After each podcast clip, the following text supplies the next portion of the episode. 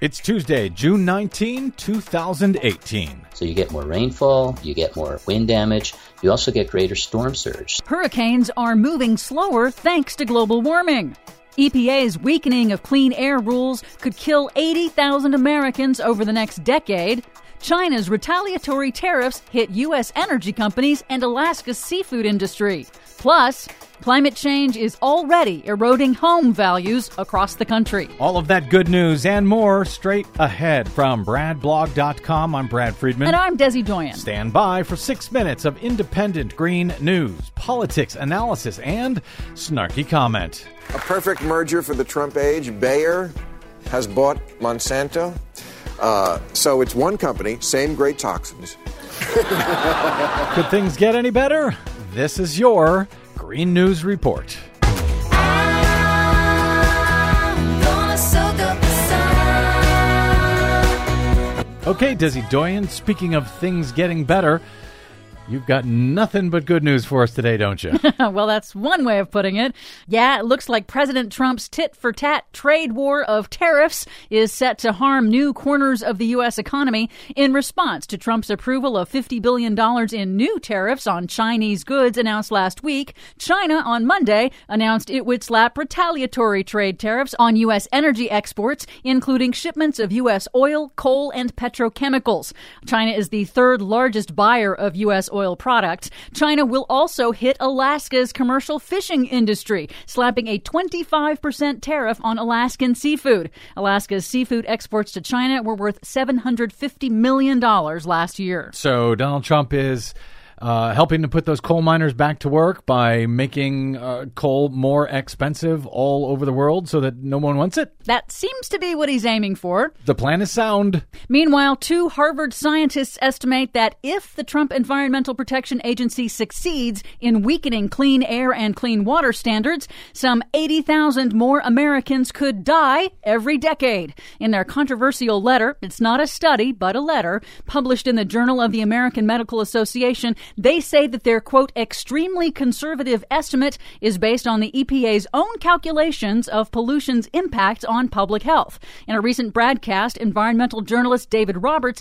explained that Trump's rollback of pollution standards really amounts to a pollution tax on the American public. Getting rid of these regulations is an upward income redistribution. You're taking money out of the pockets of ordinary people in the form of health costs and missed work and all the rest of it, and you're putting it in the pockets of industrialists who are already wealthy. Well, it's one thing to redistribute wealth when you're going from the rich to the poor. That's just outrageous. But taking money from the poor and giving it to the rich, that's just the American way. And in this case, perhaps 80,000 more people will see early deaths. Just the cost of doing business.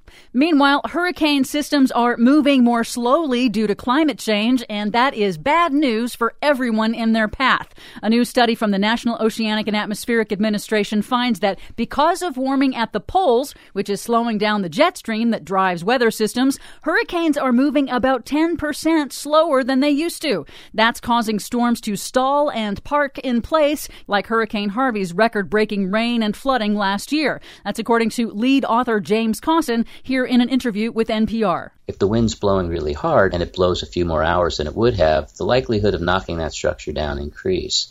So you get more rainfall, you get more wind damage, you also get greater storm surge. Slower storms will have a tendency to push a larger wall of water in front of them. So it's kind of a triple threat. Well, yeah, we have seen this a lot in recent storms. I'm thinking going back to Superstorm Sandy, where these weather systems move in and they just kind of stay put and dump enormous amounts of rain in the bargain. In Sandy, in Harvey, and many other recent storms. And it's already having an effect on home values. Last week, we reported on a study that found that South Florida home values are already changing in response to the risk of rising sea levels. Now, a new analysis by Bloomberg News released on Monday finds that climate concerns are also eroding home values elsewhere in the United States. Homes at high risk of floods dropped about 5% in price over the last decade, Bloomberg found, while homes with low flood risk jumped nearly 10% higher in value. Wildfire risk was also impacting home values. Again, homes with the lowest risk were valued much higher than homes that were at the highest risk of wildfires. They say that it's a sign that Americans may be starting to take climate change seriously, at least when it comes to buying a house.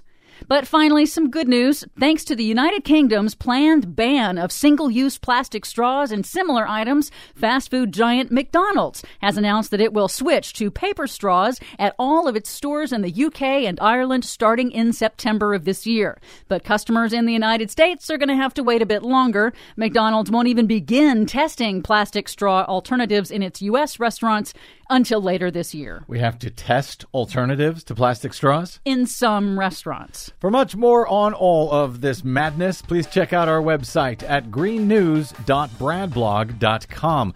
Find us, follow us, and share us worldwide on the Facebooks and the Twitters at Green News Report. I'm Brad Friedman. And I'm Desi Doyen. And this has been your Green News Report. First straw so small it seemed impossible. The next straw vanished like shooting stars above.